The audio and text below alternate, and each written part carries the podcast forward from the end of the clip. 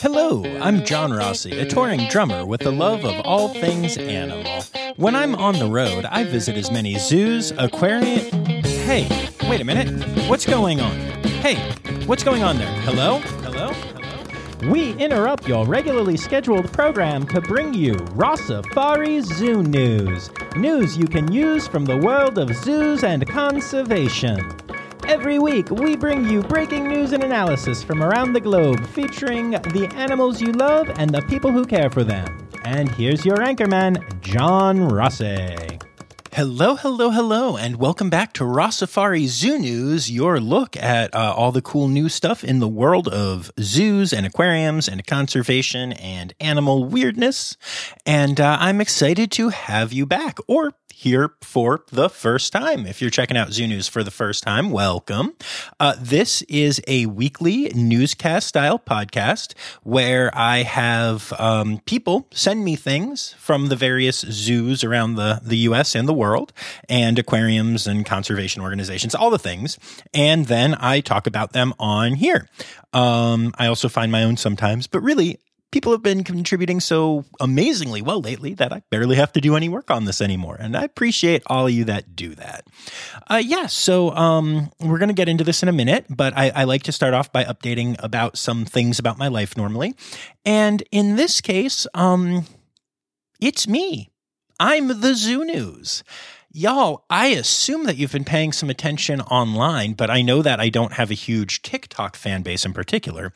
So I have to tell you, this whole thing, drumming with elephants and, and me playing with my, my new bestie, uh, Emily, this has gone viral. Like, really, really viral in a way that I never thought anything I did would go viral. As of this recording on Wednesday night, um, I have over 7 million views on TikTok.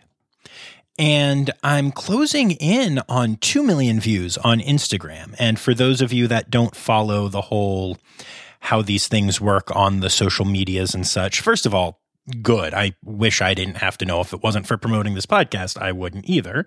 But um just to uh, explain a little bit, it is uh, one of those things where so it's basically set up where TikTok tries to show people things that um they wouldn't have seen otherwise. Whereas Instagram, the uh, algorithm is much more based on you see what your friends post and such. So it's a lot harder to get a lot of views on Instagram. Um, I would say that that closing in on two million on Insta is actually more impressive and challenging than seven million on um, TikTok, but also I just like Instagram more. So, hey, whatever.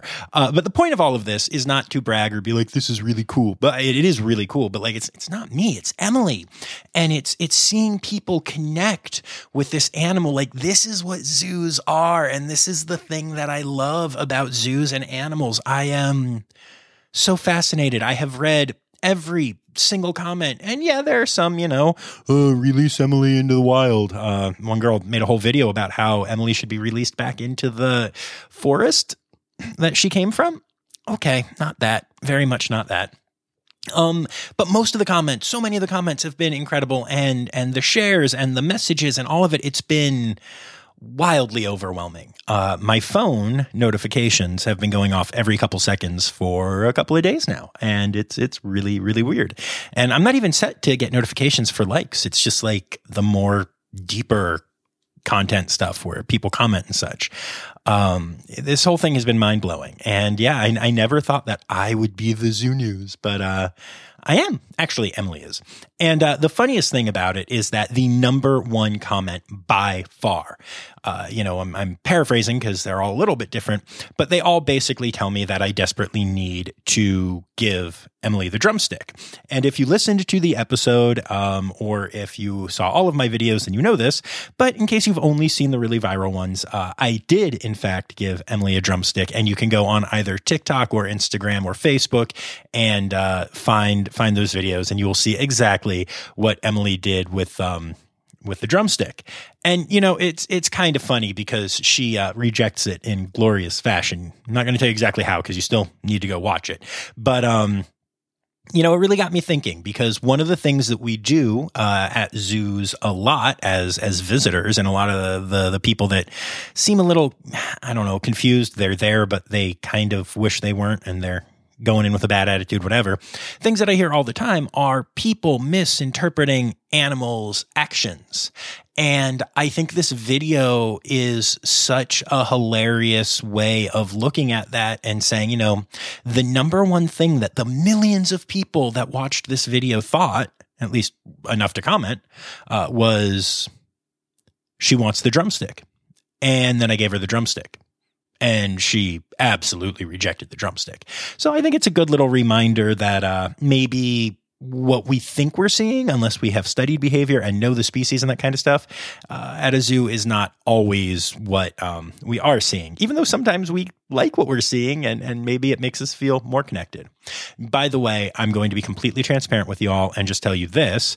Um, Zoe thinks she wanted the drumstick. Still, even rejecting the one that I gave her, she thinks she wanted one of mine. And uh, so, so you know, there can be arguments amongst amongst people about this, but uh, I think it's really adorable either way. And I love that these videos have gone viral and that Emily is being seen by literally millions of people.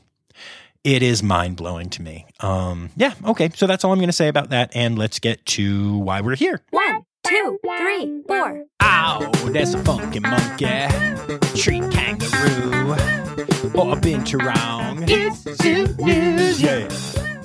All right. So, um, despite the fun part of that song, we're going to start off by saying goodbye to a lot of zoo animals because this was just a really really rough week for a lot of zoos and a lot of animals that I, I love. So uh, we're going to start off with that. And um, the the big news for for me and for a lot of you uh, that listen and follow along on the pod is that the Toronto Zoo announced that Baby Spice, their baby red panda, passed away unexpectedly earlier this week.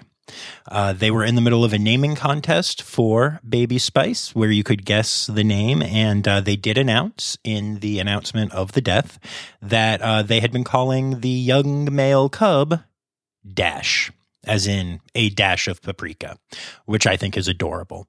A lot of us had been following the Baby Spice pictures and videos and such, and um, I I am just heartbroken about this.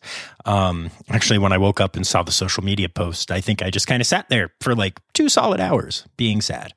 Um, I've spoken to Robert and Lisa, two of the keepers at the zoo. Lisa's been on the, the show before, and uh, they're just devastated, but you know, handling it well. And it seems like all of the the family there is doing okay. So, um, this is unfortunately a, a part of the whole zoo thing, and um, they're just devastated and I'm just devastated and and this is such a bummer. The zoo is doing a necropsy and hopes to have more information soon about what was the cause of death. But uh unfortunately we now have to say goodbye to baby Spice. Goodbye Dash. And uh, I wish I could stop there, but um, I can't, not by a long shot. Uh, Clearwater Marine Aquarium has announced that PJ, the eldest of their bottlenose dolphins, has passed away.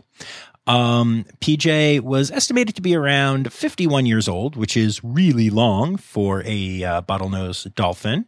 And uh, she had been really good friends with Winter, uh, the the famous dolphin who didn't have a tail that was in the movie uh, Dolphin's Tale. And um, you know, Winter passed recently, and now uh, PJ has gone off to to join Winter. So condolences to everyone at Clearwater Marine Aquarium on that tragic and painful loss. Now, if you are a fan of the Akron Zoo, then you probably know Atlantis, the capybara. Uh, Atlantis can often be seen hanging out uh, in the exhibit right near the jaguars and frequently steals the show even from those amazing cats. Uh, unfortunately, at 10 years old, um, which is uh, about a year and a half older than median life expectancy for a cappy in captivity, uh, it turned out that Atlantis was um, just going downhill fast, wasn't doing well. And so they did a vet exam, and uh, there were multiple abnormalities that were all age related. So they had to euthanize. And, um, you know, these are always such tough things. And thus, we had to say goodbye to Atlantis. And I'm just going to keep going. We're just we're just ripping the band-aid off here, friends, and I'm I'm sorry for that, but also uh, want to get it out of the way. Um, if you are a fan of this podcast at all, then you know that we love Southwick Zoo. And one of the absolutely amazing animals that has lived at Southwick's for a long time uh, is Mowgli, the African leopard. And Mowgli uh, passed away on Tuesday, October 18th. Um, our good friend of the pod, Emily Begay, uh, said that if you asked her what her favorite animal that she's ever worked with was, it was Mowgli. Uh, this was an animal that just touched a lot of hearts. Uh, fans absolutely loved Mowgli. Mowgli actually had to be hand raised as a cub by Betsy Brewer Bethel, who you've also heard on the podcast and who runs Southwick's right now, uh, which made him a wildly mellow, though also very regal cat. Um, he had a super close bond with Betsy and all of his keepers, and uh, they uh, found out that when he was a cub, he really liked getting ear, back, and belly scratches and as he got older, you cannot continue doing that, obviously. So they actually created a special tool that helped them give those scratches safely, you know, through protected contact. So yeah, that's, um, that's just another really, really sad, sad loss. Uh, and then again with the we're just gonna we're just gonna keep ripping the old band-aids off. Um, the next one that I have to tell you about is Luke. Luke was one of the uh, African lions who lived at Smithsonian's National Zoo. Uh, he had to be euthanized at the age of 17, which is the median uh, life expectancy for African lions in human care. And um, yeah, he had several cystic masses throughout his liver. Um, and he also had uh, a spinal condition that they had known about for a long time, um, but it had suddenly gotten a lot worse, and even um, some of his cervical vertebrae had uh, fused. So um, it was just bad. Luke was not doing well at all, and uh, so they had to put Luke down. And then, last but not least, I promise the band aid is almost off. Um, the Philadelphia Zoo recently announced the uh, passing of Emma. Emma was an Amur leopard and uh, at 20 years old was one of the oldest in uh, captivity. Um, sadly, uh, Amur leopards are one of the rarest cats out there. Um, but it's really cool that uh, she lived to literally double the life expectancy um, of Amur leopards in the wild and added a solid five years to what can be expected even at the high end for uh, Amur leopards in captivity. They they did a really great job taking care of her, but um, yeah, arthritis of the spine uh, made it really hard for her to move around it she just wasn't enjoying her life anymore. So yet again, the decision was made to humanely euthanize Emma. And I know that I oftentimes don't do deaths on this podcast too often, or especially not like a lot of them like this. Um, but all of these were animals that I, I, knew about, or in a lot of cases, uh, actually knew and, and loved. And so, um, yeah, these are the types of things that hit home sometime. But uh, you know, that's part of loving an animal is is learning to let go. So, you know, sending love and condolences to all of the keepers at all of the facilities that I just mentioned, and thank you all for doing an amazing job taking such great care of these animals. All right. So moving on to the next topic, um, we have received the full report from the Henry Vilas Zoo investigation that has been going on and that we've talked about on here a bunch. Um, so, if you don't remember from previous episodes, the Henry Vilas Zoo in Madison, Wisconsin has had a lot of issues lately. There was a problem um, little over a year ago with their director apparently acting inappropriately at that AZA conference that year. And um, then there were just all kinds of issues. All of the black zookeepers decided to leave. There was supposed retaliation against a whistleblower, and then complaints came in. Um, about the actual care and welfare of the animals at the zoo. And all of this led to uh, the board of Dane County, where the zoo is located, hiring somebody to do an investigation. Uh, this person is a retired judge who has uh, no, you know, skin in the game. And they did a very thorough investigation and released a, let's see here, 51 page report on uh, their thoughts on the Henry Vilas Zoo. Now, I'm not going to lie to you. Y'all know I'm in grad school. Y'all know that I am gigging. Y'all know I have a lot going on. I have not had the time to read all 51 pages yet. I'm going to, I promise you. And if I have additional thoughts, I will either make a bonus episode or maybe just throw them in a later Zoo News. However, the report does have an intro and uh, conclusions and final thoughts area. And so I did take the time to read through all of those, and I'm going to share some of those with you because, frankly, that's what I do with most of the papers that I write in grad school, and I'm getting A's. So maybe, maybe I should stop shirking responsibilities. But uh, anyway, so let's let's talk about this.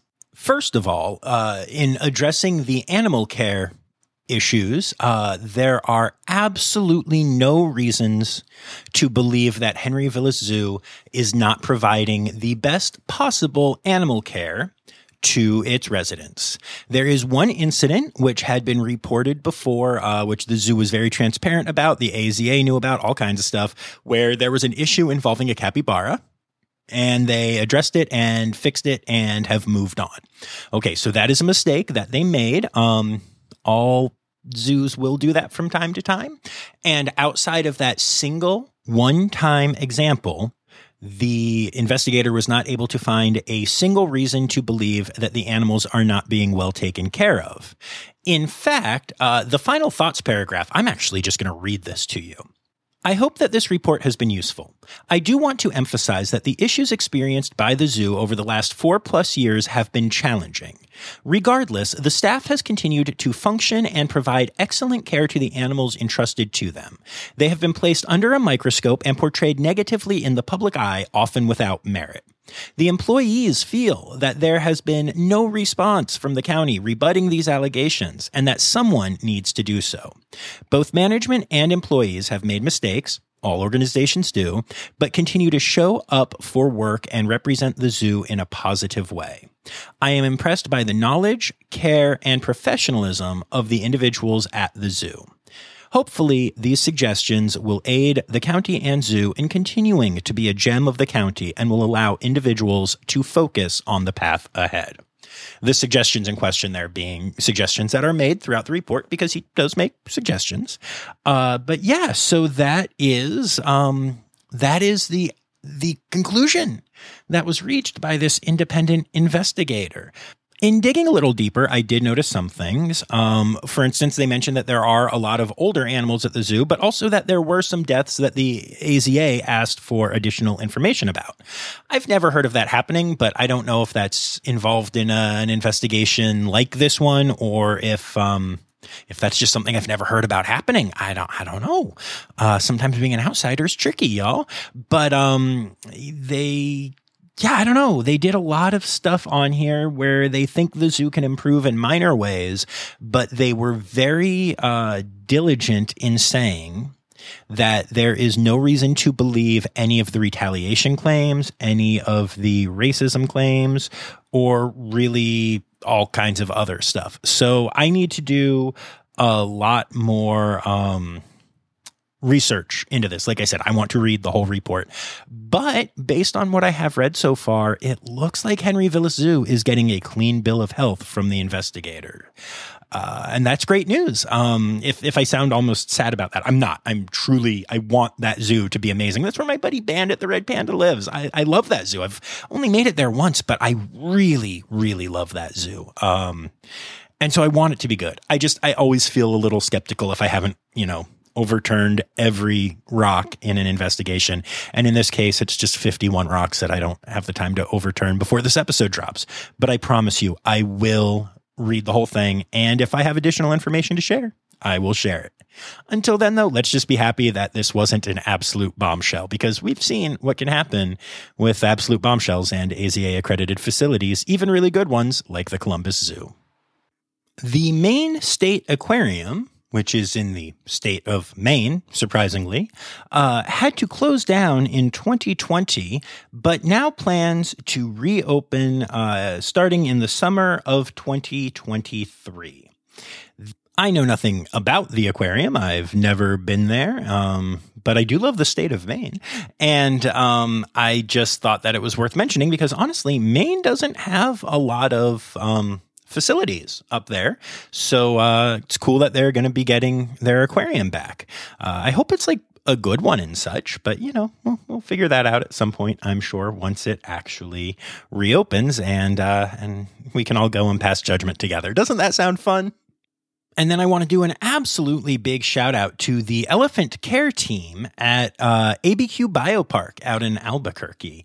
Um, so they have an elephant there named Irene. Not as cool as Emily, but still a pretty good elephant. And uh, she is definitely a fan favorite out there. And uh, Irene has had eye problems for a long time detached retina, all kinds of stuff going on. And so the problem has become worse and worse, and treatment has slowed and then basically stopped working. And so it has been determined that Irene needs to have one of her eyes removed to remove her pain and suffering. So, um, not only is the team planning on doing this, uh, they're going to have their own veterinarians and animal care professionals there, but they are actually bringing in um, elephant eye care specialists from all around the country in the hope of, you know, making this work out for Irene. And I just think this is yet again another example of how zoos are absolutely flippin' amazing because they're going to spend all this money to bring in all these experts to take care of one elephant's eye. And it just really warms my heart. So, uh, awesome work to the team there. In a quick but fascinating story, uh, there is a lioness at the Topeka Zoo that has sprouted a mane, which is, you know, normally a thing that male lions have.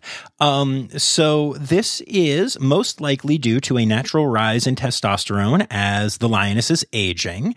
And it has been seen occasionally in wild uh, lionesses as they age, but it's wildly rare. And I believe it's the first time this has ever been documented uh, as happening in a zoo. So that's pretty cool. And last but not least, for our Zoo News segment this week, uh, we have the story of Beach Donkey. Now, Beach Donkey, as you can imagine, is a donkey who likes to wander the beach. Um, it's the only bare ass that you will see on wait, no, none of this is accurate. I just wanted to make the bare ass joke. Uh, the truth is that Beach Donkey is an African penguin who lives at New England Aquarium. And no, I do not know why Beach Donkey is named Beach Donkey. Uh, but Beach Donkey is a 24 year old penguin who lives at New England Aquarium. 24 years old, and um, she still loves to waddle all around and is super active, despite the fact that she's like really, really old, dot, dot, dot, and has a debilitating foot disease. Uh, so, as such, what her team has done is develop custom footwear that helps her overcome her debilitating foot disease and be able to walk and swim and do all the things. Um, it's it's just such a really cool thing, and it wasn't just the the booties, uh, the beach donkey booties. Um, yeah, no, uh, they did medication, they did surgical procedures, they have like done basically hand on foot care, like kind of like massaging, I guess. And then, then finally, this, uh, this custom footwear and it has all worked out and beach donkey now gets to live you know her best life and actually to learn how to do this even got to go on field trips throughout the aquarium walking all around and learning how to walk with her their booties while seeing the rest of the aquarium, including even getting to see Myrtle, the sea turtle, the queen of the New England Aquarium. So, yeah, just another story of the ridiculous lengths that zoos and aquariums go to to take care of their charges. It's really beautiful, y'all. Conservation! Conservation! News time! Oh, yeah! Y'all, if you follow this podcast at all, then you can only imagine the excitement in the text that I got from my good friend Katie Prop this week. Katie, of course, works at Penguins International and has been on the podcast a bunch of times. And uh, she sent me a text saying, Breaking news! Uh, because the U.S. Fish and Wildlife Service has decided to provide Endangered Species Act protections for emperor penguins. The Endangered Species Act provides numerous benefits to foreign species, primarily by prohibiting activities such as import, export, take, interstate commerce, and foreign commerce based around them. Uh, and by regulating those activities, the uh, U.S. is hoping to, um, you know, help conserve these species, in this case, emperor penguins. Uh, this is something that I know Penguins International and other uh, conservation and advocacy groups have been pushing for for a while. So this is a really, really big win and i am i'm so excited uh, mostly for katie prop but also a little bit for the penguins too so uh, yeah this is just some really great conservation news and i always like being able to start out with great conservation news especially when we then have to have some not great conservation news.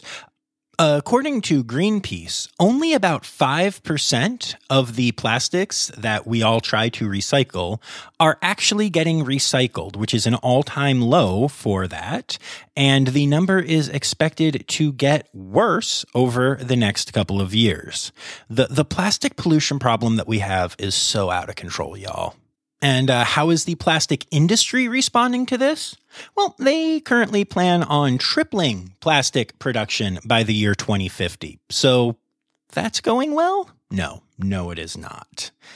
Um, the big problem, according to waste management experts, is that plastic is simply too expensive to uh, to collect and to sort into the different categories it needs to be sorted into to be recycled. And I know that some of you are probably thinking, well, yeah, but some of it's getting recycled and reused. And we see all these things saying, ha, this is reused plastic. But also, according to a study by Greenpeace, a different study, they study lots of things over there. Um, it seems like the more plastic is reused, the more toxic it becomes, uh, starting with as little as one or two uses. So our reused plastic stuff that we're thinking, hey, we got this plastic, but we're not using it as a single use. We keep using it. Yeah, it's it's degrading and becoming more toxic. So cool. I don't really have a silver lining to add to that story, but uh, I do have a different story that is nice. Um, the Wildlife Trafficking Alliance is teaming up with a little organization known as the AZA um, to launch the Not a Pet campaign later this year, with the hope being that it will address the trade of live wildlife as pets and the risk of zoonotic diseases caused by the live pet trade, both legal and illegal. So that's really cool. You know, the hashtag no panda pets uh, campaign that Red Panda Network has been running for a while now uh, is really seemingly being successful. Um, there, there's a lot of talk about it. There has been a lot of education in Nepal about it. It's not just a hashtag, y'all, but it's a really good campaign that I genuinely believe is, you know, helping that situation with red pandas. Um, and so the idea of having a wildlife trafficking version of that makes me really happy. And knowing that it's these two great organizations rolling it out together uh, gives me a lot of confidence that that will work and hopefully have a wonderful impact on the uh, the pet trade, both illegal and legal, because, like they said, sometimes the legal pet trade can still be wildly problematic. Aussie Ark has teamed up with the Department of Climate Change, Energy, the Environment and Water, Rewild, Australian Reptile Park, and Wires to release 10 hatchling Manning River turtles back into the wild. Uh, these are turtles that were rescued by Aussie Ark staff when they were still in the egg during the bushfires of 2019 and 2020, and now they are being returned back to the wild, which is the first time that this has ever happened for this species. So this is really, really uh, exciting. And of course, Aussie Ark, being Aussie Ark, is trying to do more. And their goal is to raise some money and then start doing head starting and re releases for hundreds of these turtles every year. Very cool. And uh, for those of you who pay lots of attention, you may notice I'm talking about Aussie Ark again, and I talk about them a lot. And one time I mentioned that they might be doing something illegal, and there was like some drama online about it. Um, but I keep checking, and I have not found a single bad thing other than that one story that came out and then seemed to disappear. So uh, I'm going to keep talking about the awesome work they are doing until I am given a reason not to. So don't do that, Aussie Ark. Cool? Cool.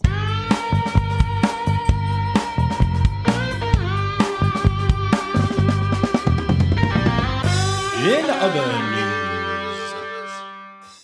Okay, so we already know that honeybees are awesome and super important and like love your pollinators, y'all, right?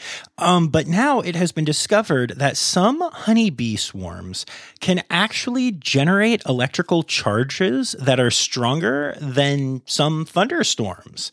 Uh, so it turns out that um, small electrical charges get carried by individual insects, and when they swarm together, it actually can create a, a substantial electrical field. How much of one? Well, testing has revealed that bee swarms can actually generate an electrical charge up to 1,000 volts per meter. Uh, and the denser the swarm is, the stronger the field is.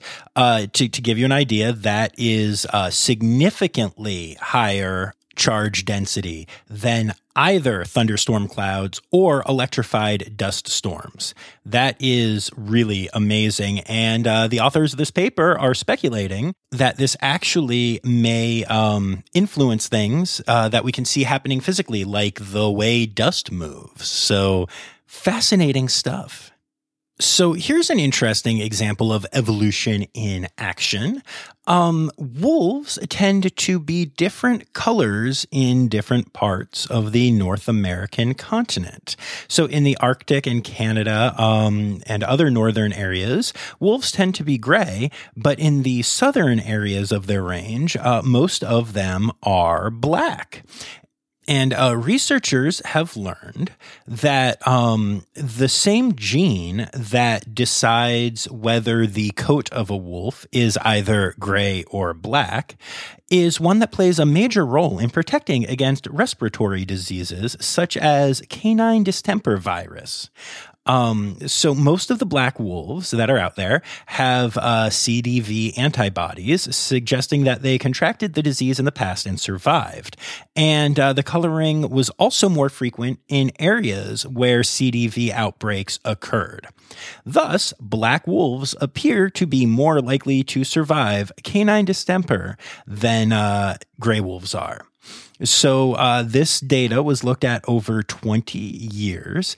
And another interesting thing that they found when they really went back is that in areas where CDV outbreaks occur, wolves would often choose mates of the opposite color in order to maximize the chance that their cubs would have black coats and thus also have the genes that would help them combat the disease in looking at some other studies that were done, uh, researchers are becoming more confident in the fact that, at least in some cases, uh, multiple non human animals, including some insects, amphibians, birds, and even some non human mammals, uh, have evolved this idea where there's an association between color patterns and disease resistance. And therefore, the animals that have the disease resistance become more attractive to mates. And over time, this is how you suddenly get an all black wolf population uh, because evolution. Pretty cool.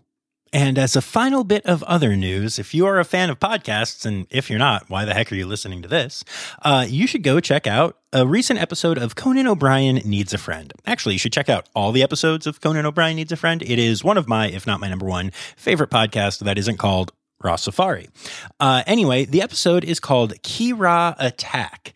And uh, in it, Conan meets a falconer and discusses falconry with said falconer, and a bird makes an appearance. And um, man, uh, Conan and Matt and Sona, their their reaction to the the bird is just adorable. The whole thing makes me so happy, and uh, yeah, it, it's um it's the same exact kind of feeling that I always try to get when I get actual animals on the podcast and and give you guys a listen to me meeting animals and such. And uh, it was really cool to hear that with with some people that I really respect on a podcast that I love so dang much. Kira, attack! Oh,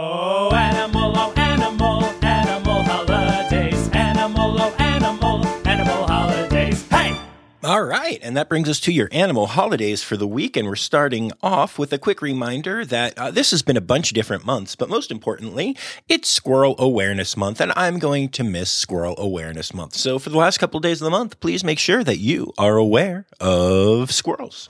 All right. And then on Friday, the 28th, we're celebrating World Lemur Day.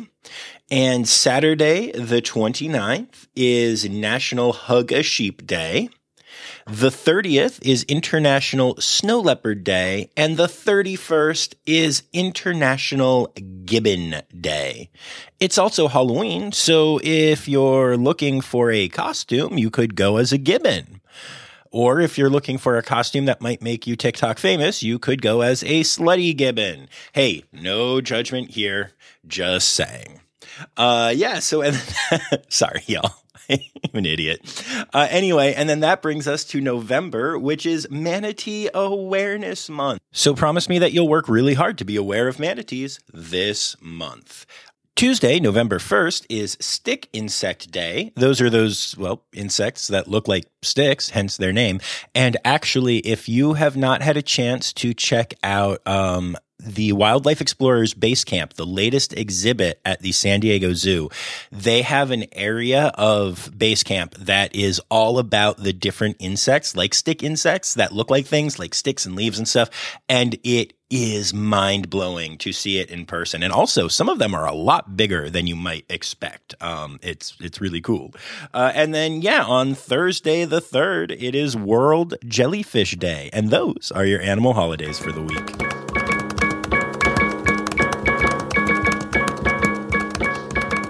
All right, folks. So there you have it. Another episode of Rossafari Zoo News is in the books. I always say something like that, but really, it's a podcast. We don't we don't have books. Books are, are, cool though. I like books. Anyway, sorry, getting distracted. So, um, I wanted to remind y'all that on Tuesday I will be dropping my episode with Rick Schwartz from the San Diego Zoo Wildlife Alliance. So make sure that you are there for that. Should be a good time. Uh, I'd like to say thanks to Lara Shank, my Red Panda level patron, and remind y'all that you can support the pod for as little as three dollars a month by going to Patreon.com/slash Safari. You know, supporting the pod helps me get to go and do these cool adventures like drumming with elephants elephants. Just saying. Uh, and then I'd also like to say thank you to everyone who contributed to the news this week Anya Keen, Colleen Lenahan, Kim Cooley, Jacob Zinn, Katie Prop, and Ali Malensky. Thank you all so much for your contributions this week. And remember, friends, the words newsy credits backwards are Steider Giswen. The Rossafari podcast is produced, hosted, and engineered by John Rossi. Editing and fact checking by John and Dr. Zoe Vesley Gross. Our theme song is Sevens by Nathan Burke, performed by Nathan and John. Interrupting John theme and additional voices by Taylor Isaac Gray. You can reach John directly on Instagram and Facebook at Rossafari or by email at rossafaripod at gmail.com. Rossafari is part of the Daydreamer Media Network. Now, stop listening to me and go visit a zoo.